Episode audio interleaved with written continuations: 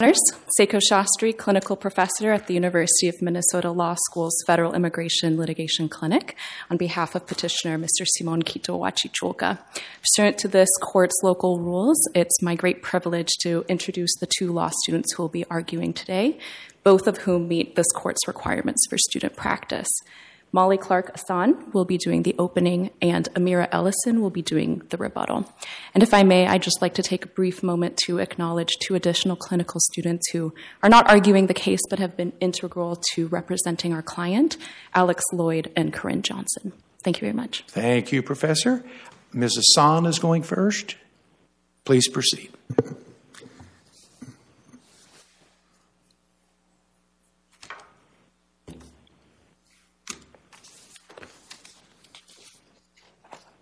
Good morning. Your honors, and may it please the court. My name is Molly Clark Asan on behalf of petitioner Mr. Simon Quito Guachichulca. I would like to reserve five minutes for rebuttal. You may. This court should grant Mr. Quito's petition for review and reverse and vacate the BIA's decision for two independent reasons. A ruling by this court in Mr. Quito's favor on either issue disposes of this case. First, a conviction under the Minnesota statute does not categorically match the generic definition of rape as Congress understood that term in 1996. And that is for three distinct reasons. The generic definition excludes digital and mechanical penetration, indeed, as the Fifth and Sixth Circuits have already held. It also excludes oral contact without penetration, and it further requires a higher threshold of incapacitation to find a lack of consent. This court need only agree with the Fifth and Sixth Circuits to dispose of this case. Were this court to disagree, it should still rule in Mr. Quito's favor because, again, as the Sixth Circuit has already separately held, res judicata applies to removal proceedings under the INA, and it therefore barred DHS's second bite at the apple. I will address each argument in turn. Turning to the federal generic definition of rape, the BIA's generic definition in matter of Keeley is wrong for three distinct reasons. First, the generic definition unambiguously excludes digital and mechanical penetration. Similar to Esquivel Quintana, applying the traditional tools of statutory interpretation resolves this question. We start with the statute. Congress in 1996 added rape next to and distinct from sexual abuse of a minor in the same provision. Congress, in doing so, demonstrated that they meant something different by using the two terms separately. Whereas a broader term like sexual abuse may encompass digital and mechanical penetration, rape does not. Do you think that um, today that's true that, that digital and manual penetration is, is not rape? Your Honor, the question at issue here is what is the meaning as Congress understood it in 1996? I agree. I agree. I'm just I'm asking whether it's it's changed since then because mm-hmm. I think I actually think it's inconclusive. If you look at a dictionary, it's inconclusive. There's some that say yes, some that say no in the in the in the 90s. But when you fast forward to now, um, almost every dictionary definition, not everyone, but mm-hmm. most of them, seems to suggest that rape would include any type of penetration with anything, really. Your Honor, that is true. However, we could not expect Congress in 1996 to predict what the conception of rape would be in 2024. And so to base our analysis on today's understanding of rape would be erroneous here. What we're looking for in trying to distill and looking at these sources and using the tools of statutory interpretation is Congress's understanding in 1996. And actually, I would push back a little bit that the dictionary definitions are not conclusive because both the Fifth and Sixth Circuits concluded that the consensus of dictionary definitions at the time was that rape and requiring sexual intercourse necessarily excluded digital and mechanical penetration. That's also supported. Not sure that's right. I mean, because I, I mean, just just to be honest, I've, I've looked at dictionaries and I found quite a few that, that say differently. I mean, that's neither here nor there, but I'm not sure that they necessarily uh, went over every dictionary. Mm-hmm. Your Honor, the other problem is we don't have an official dictionary. You know, there are states that have an official dictionary, uh, and there that Congress uses certain dictionaries. But I've never heard that argued. So mm-hmm. you, you, you didn't find any basis for that for preferring one dictionary to another. Your Honor, not necessarily. However, what we do have is the very same dictionary that Congress or that the Supreme Court used in their decision in Esquivel Quintana. That's the Dictionary of Modern Legal Usage from 1995, and that was used in that Supreme Court precedential decision. Have they used it in other cases? I can't resist asking. I know we're going afield. Your Honor, um, I'm not aware, haven't done a holistic review of it, but yes. Proceed with your argument. In addition to the dictionary, there are also additional secondary sources that confirm this reading. The Model Penal Code and a 50 state survey confirm that this interpretation, that the generic definition does not include digital penetration. So, holistically, the, all the sources, including the text of the statute itself by using the distinct terms. You know how many states have adopted the Model Penal Code? We often get the Model Penal Code argument, and very few states have adopted it, particularly as they wrote it. Do you know how many states have taken the Model Penal Code? Your Honor, I'm not aware of how many states in 1996 adopted this definition of rape. However, what we do know is that the Model Penal Code reflects the legal understanding and the core principles at the time, and so is a helpful without, secondary without source. legitimacy. The Model Penal Code lacks legitimacy. You agree? Your Honor, not necessarily. Oh Um, boy! you know we have legislators and Mm-hmm. we have presidents and governors. We do, however, it's still a source that the Supreme Court has relied on in determining the generic definition. And so it's still incredibly helpful to look at to gain the gist of what that understanding was in 1996. Separately and independently, second, the generic definition requires at minimum some penetration, however slight, which is not satisfied by oral sex acts without penetration. Both the Model Penal Code and the 50 state survey articulate rape as requiring penetration. And in fact, the BIA itself concluded in its unpublished decision cited in our 28J letter that the generic definition of rape does not include oral sex acts because those can be accomplished. Have they cited it? I couldn't check. Have has the BIA cited it since they unpublished it? Your Honor, not that I'm aware of. However, it is helpful for ascertaining the logic used by the BIA. And in fact, it affirms the very same logic that we use. Rape requires penetration, and because oral contact does not require penetration and can be satisfied without penetration, it is overbroad when compared to the generic definition of rape. Counsel, I want to ask you this is sort of the elephant in the room with Chevron deference. Um, it- the problem here is, is I think that that frankly your argument is better on the plain text. I'm not. I don't think it's conclusive, but I think it's better, and that's the problem I'm running into. Is that we- we're talking about the reasonableness of the definition, and I just have a hard time seeing how um, it's it's unreasonable what the BIA said. That's that's the thing I'm struggling with, and if you can provide me some some assistance on that, I'd appreciate it. Your Honor, yes. Chevron Step 2, which considers reasonableness, uh, matter of Keeley still fails. It's unreasonable, unreasonable because it ignores evidence of the ordinary meaning of rape in 1996 and does not go through the statutory tools of interpretation the way that it is required to. But even before we reach Chevron Step 2, at Step 1, we know that we should not defer because there is not ambiguity. Two sister circuits, the Fifth and the Sixth, have already congr- correctly concluded that using all of these tools of interpretation, a holistic look at the statute shows that no deference is needed. Did they mention Chevron or deference in the other two circuits? Your Honor, I don't know that off the top of my head. I think they didn't, but, but, but tell me or your colleagues. Yes, Your Honor. Proceed.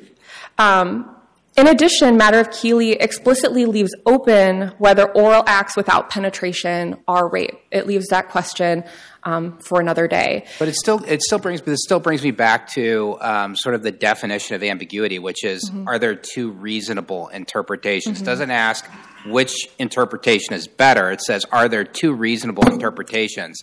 And when you talk about rape, certainly at common law, you're absolutely right. There's only one reasonable interpretation.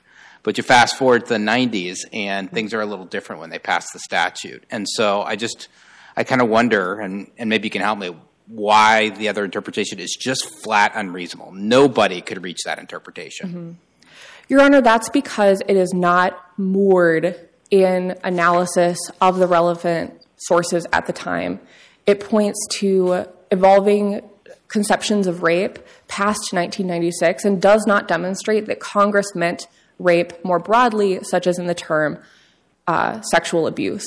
The text of the statute itself, as written, shows that Congress intended to use the term rape specifically. What do you do though about the eight? I think there are eight states. Maybe it's seven. Maybe it's six. I don't remember, but it's somewhere between six and eight that define rape much more broadly than you're suggesting. Again, going mm-hmm. back to the reasonable interpretation, mm-hmm. because some states define that as rape, doesn't that necessarily make it a reasonable interpretation?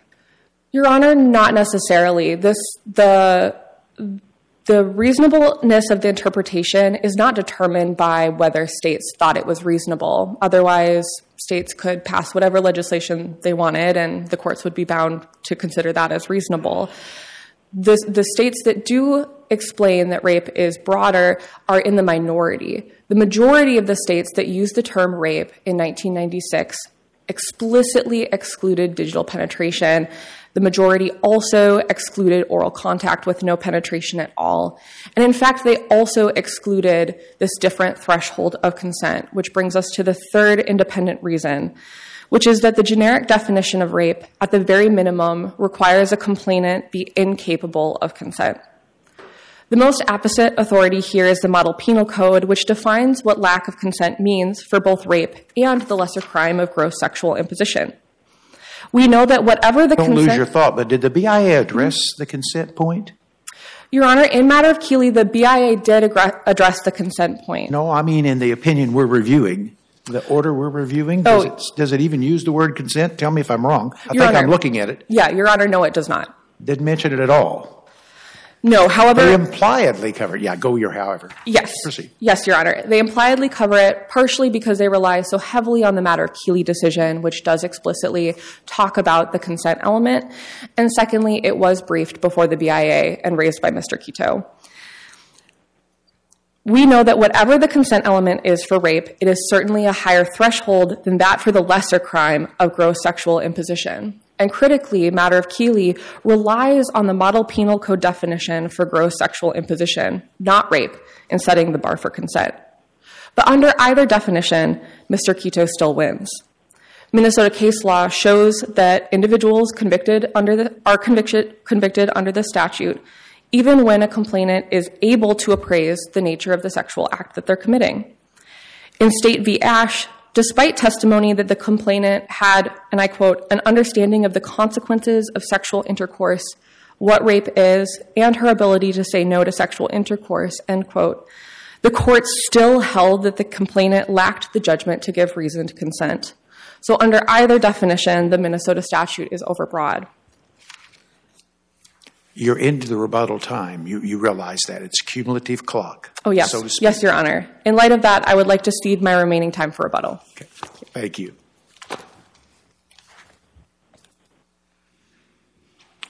Mr. Robbins.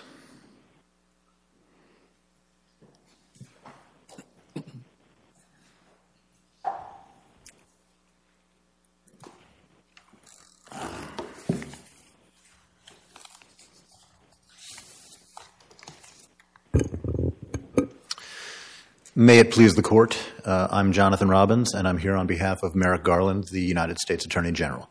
Uh, good morning to everyone. Uh, as you've discussed with my colleagues in the opening presentation, uh, there are two primary questions before the court. Uh, the first issue deals with why res judicata isn't applicable to these current proceedings. Um, and the second issue involves whether the board properly found that petitioner's Minnesota state conviction was an aggravated felony rape conviction for federal, federal immigration purposes. Um, just beginning with the res judicata issue. Um, that wasn't argued by opposing counsel. Well, you want to, if you want to open it up, you may. Go ahead. It was in the briefing. If, if the court is satisfied that res judicata doesn't apply, I'm happy oh, no, to move no, on. It's, the, it's, your argument, but I just wanted you to know the peril. Go ahead. Okay. Uh, well, uh, look, it sounds like you want to talk a little bit about uh, the the second issue, so I can start there. Um, the board here properly found that the petitioner's conviction was a, was an aggravated felony rape for federal purposes.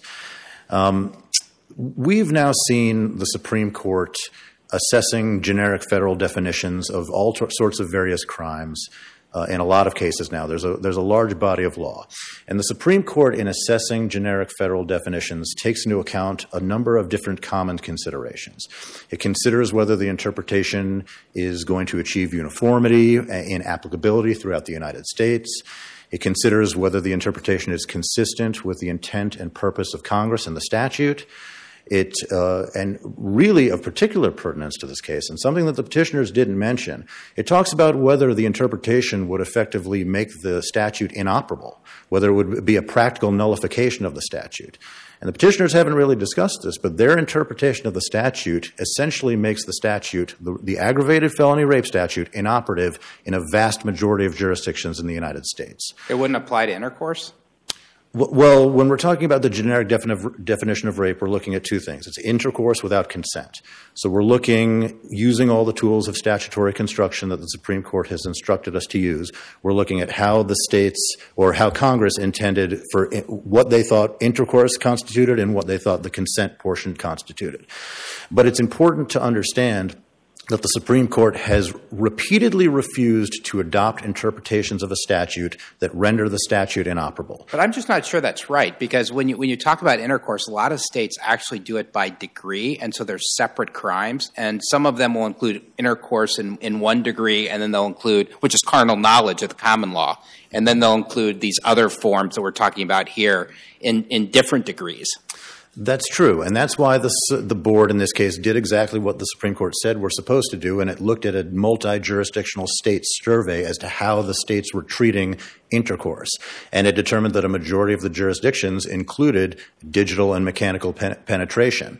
Now, the Supreme Court has, uh, I think, Esquivel Quintana is probably the most on point in terms of the way it assesses how to to determine what Congress thought in 1996. But it's not the, Supreme Court doesn't always just look at what at what Congress thought in 1996 or at the time of enactment. It's certainly where it starts, but it also does consider the contemporary meaning of the term. It's done that in Esquivel Quintana. It's done that in Voisine. It did that in Duenas Alvarez. It did that in Taylor. So the, the board's interpretation here does what the Supreme Court says it's supposed to do. How can the generic definition change? So so things are included in say 19 or things are not included in 1996, but they would be included in 2000. So you're you're literally arguing that the statute has to the generic definition changes over time. What I'm saying is that the Supreme Court has considered the contemporary meaning in assessing generic definitions in prior cases. I certainly agree that it starts with what, what Congress was doing in 1996.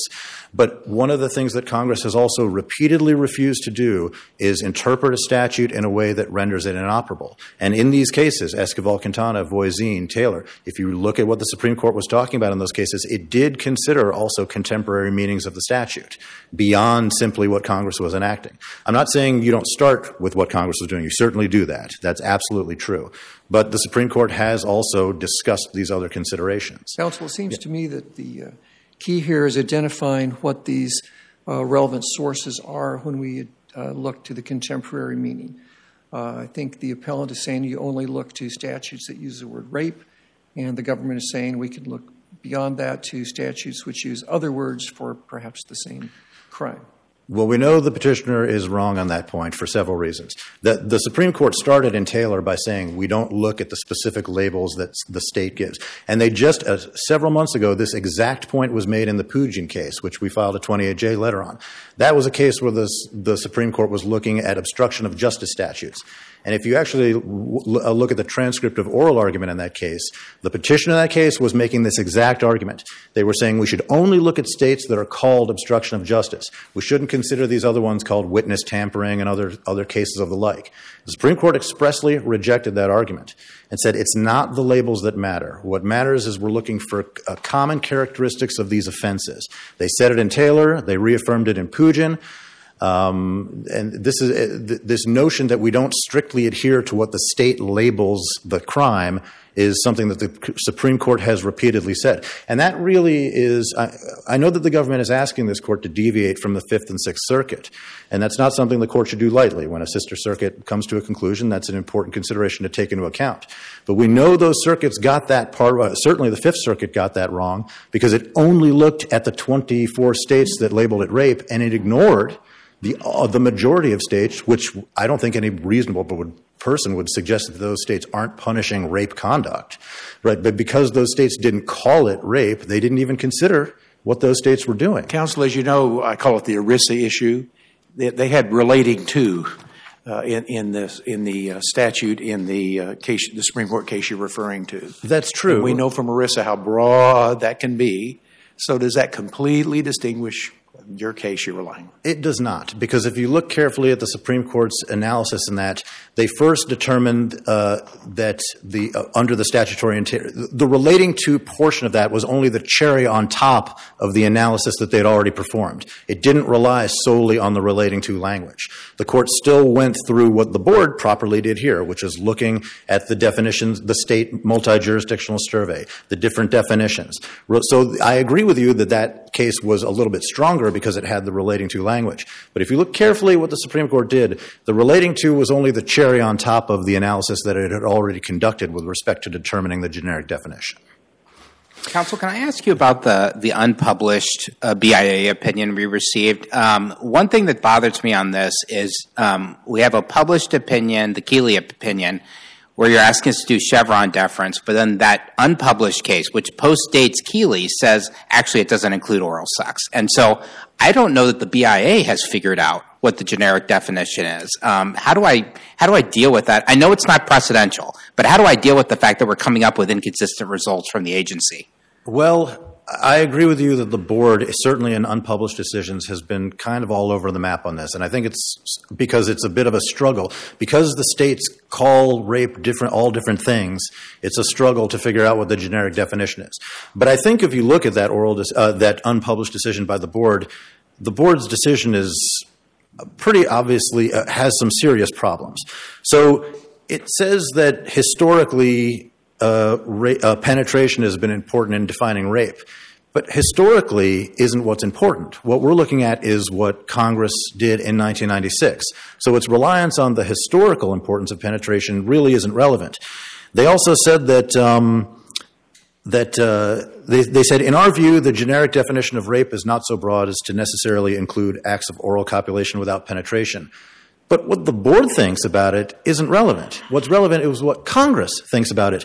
And then the board cites to the different jurisdictions of where they had where they punished oral intercourse without with, without penetration, but that survey supports the notion that it would be included in the definition of rape because what matters is if we're using the states and what they punish as a way of informing what Congress thought the generic definition of rape was, the more states that punish under their rape, rape statutes oral copulation without penetration, that suggests that Congress would have thought that rape would include that type of conduct in the rape type conduct. So this board decision, it's, it's unpublished and not binding. Uh, uh, you know, it's it's the published decisions of the board that the court should really be looking at for the considered judgment of the board. I don't disagree, but you realize the, the conundrum here, which is we would be deferring to an agency interpretation that the agency itself is not consistently following, which I think presents a problem. I mean, I agree with you that the board in unpublished decisions has been inconsistent. That sometimes happens. Remember, the board is made up of all different members. There may be differing views it's, until, it's, until they publish something, it's not really the official position of the board. Um, And, and again, what really controls here is what the Supreme Court has said, right? That's what the court should be doing. It doesn't really matter what the board says if the Supreme Court says that we have to interpret the generic definition in a particular way. And the board's decision in the published decision does just that. They look at the state survey. They look at, at the dictionary definitions. They look at the intent and purpose of Congress. That's what the Supreme Court has said we're supposed to do. That's what the board did in the published decision. Now, you know, the court here is sort of faced with two different interpretations. You have the board's interpretation, and you have sort of the board, uh, the petitioner's interpretation, which isn't really, they're not really offering an interpretation. They're just sort of poking holes in the board's interpretation. They're not really offering you their own generic definition of what rape should be. I think that the implication, maybe they don't come out and say it, but I think the implication is it's, it's sexual intercourse in the, in the traditional way, not orally, not manually, not digitally, but just plain old sex. That's true, but they're relying on the Black's Law Dictionary version from, from the time in order to support that notion. The problem with that is that if you examine the Black's Law Dictionary, that also isn't a gender neutral statute, right? That's a statute where a man had to perform this on a woman, not his wife. And I don't think they're arguing that Congress, that that definition is supposed to be part of the generic definition. I don't think they would dare make that argument. And interestingly enough, the, government once tried to make that same argument where we relied on part of a definition while ignoring the parts of the definition that, hurt our case. And the Supreme Court obviously rejected the government's attempt to do that. So, to the extent they're relying on the Black's Law Dictionary, the Black's Law Dictionary version that they're relying on is basically repeating the common law right? It's basically in, incorporating the common law definition of rape. And there's no way that that's the generic definition of rape because it's not gender neutral. You know, it, I mean, we now know that you can rape somebody who's, you know, a, a man can rape another man. It, you know, it's, it's obviously, that's obviously not the correct definition. So they're only relying on that definition for the penetration portion, but they're ignoring it for the portion that would dramatically undercut their case. Counsel, what about the fact I don't see that consent is is considered at all? Is it impliedly or some way considered in the BIA's opinion? It is, Your And how does that affect the deferential uh, we should give, deference we should give? I, I agree with the petitioner that it's done through implication because the board is re- relying on matter of Keeley in that decision. And so th- the Keeley it, it goes into the consent issue in great detail. So the, all the board was saying in this case is, look, we understand that it's been rejected in the sixth and the fifth, but we're in the eighth and we're relying on our binding precedent. We're bound by matter of Keeley. So uh, the fact that it doesn't mention the word consent, eh, I think it's pretty clearly done through implication because the board so heavily relies on that. So I agree with the petitioner on that point. Um, now, again, the fundamental problem, which the petitioner did not address in the opening presentation, is that their interpretation, whatever it might be, renders this rape statute, or this aggravated felony rape provision, inoperative in the majority of the United States. Time and again, when the Supreme Court has been faced with that precise situation, it has declined to interpret the statute. And, Your Honor, you mentioned, you, you said you thought that the petitioner had a better plain language argument. That may be true, but the, the Supreme Court, when looking at plain language, has never interpreted plain language in a way that means that Congress is legislating in some haphazard manner. The petitioners are trying to narrow the generic definition of rape so narrowly that almost no state can meet it. How could that have possibly been Congress's purpose when we know that Congress was specifically trying to punish non citizens who commit some of the most heinous crimes in the United States? The petitioner's interpretation would render the aggravated felony rape statute provision inoperable in the majority of states. At, in 1996, it wouldn't have been in, I think, 34 states. It, probably even more if you take into account their other definitions. I think it's even more than that. I think it's more than 80% now, maybe even more than that. Counsel, do we know if there's evidence uh, of that uh, becoming effectively inoperable in the jurisdictions that agree with the uh, appellant? Uh, you mean evidence of it? Well, uh, it's it's evidence that you can simply be discerned by looking at the different um, state survey of the of either the rape statutes or the rape analog statutes. So we know that um, all the most of these states would be overbroad if we defined uh, the, way, the, uh, the generic definition of rape in a way that's consistent with the way that petitioners are arguing the penetration aspect and the consent aspect. So this is something that the Supreme Court regularly considers and regularly rejects. Would, would Congress have known this? I'm actually thinking it as a matter of history. 95 was shortly after the categorical approach even came into being. Mathis wasn't until 20 years later. So I'm wondering whether they were even legislating against the background of the categorical approach. You might be right about the practical implications, but it doesn't, it's not clear to me that there's an intent problem here. Uh, I see I'm out of time. May I answer the As long as Judge Stras proceed. Um, I, I agree. There's no way that Congress could have predicted what was going to happen with the categorical approach and the way various uh, statutes would be rendered overbroad.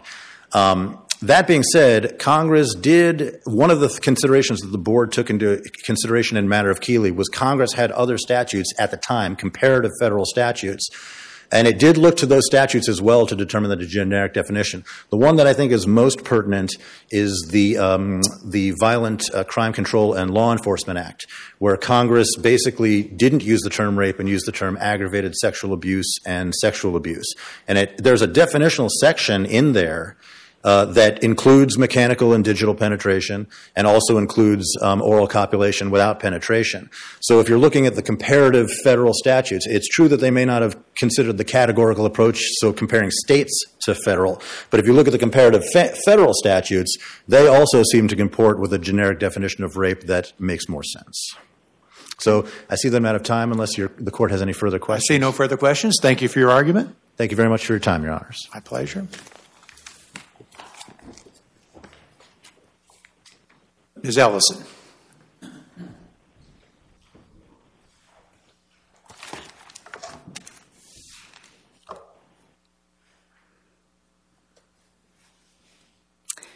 May it please the court, Amira Ellison presenting rebuttal on behalf of Mr. Simon Quito.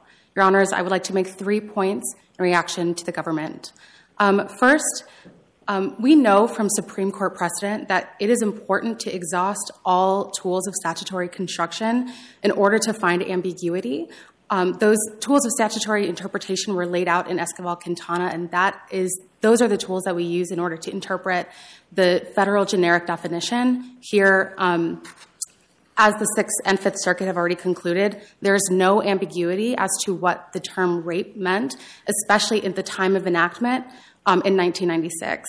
Um, so here there's no Chevron deference, and in fact, the Sixth Circuit overturned matter of Keeley on direct review. Um, the Fifth Circuit didn't consider deference because it predated Keeley, but we do know for a fact that that matter of Keeley was overturned on direct review, and the Sixth Circuit did not defer to matter of Keeley's interpretation. Second, um, our uh, definition of the federal generic definition of rape does not lead to the absurd result that the government is claiming. In fact, um, Congress specifically chose rape rather than something broader, rather than cross referencing as it did in other statutes, such as the v- VCCLE, um, and such as Pugin actually noted. Um, we know that.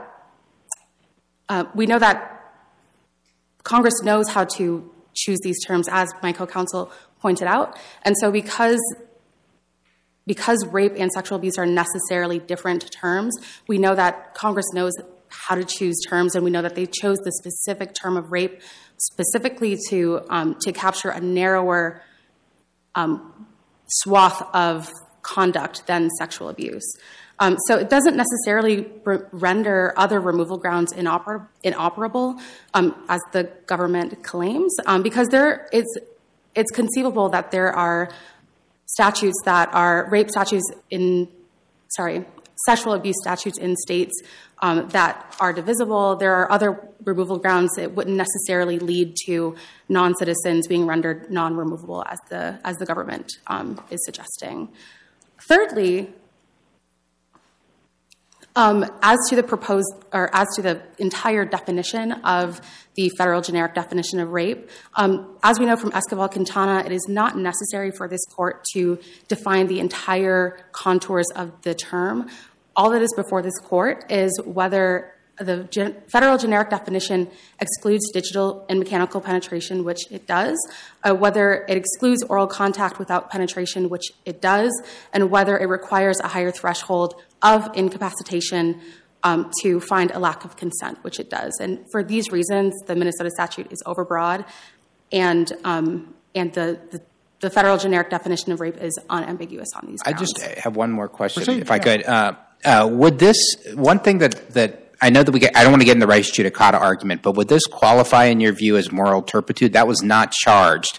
Maybe it should have been charged, and I'm just curious, you know, if you have a viewpoint on that. Um, these types of statutes, or the, the type of statute that Mr. Quito was convicted under, are the types of statutes that are generally deemed crimes involving moral turpitude.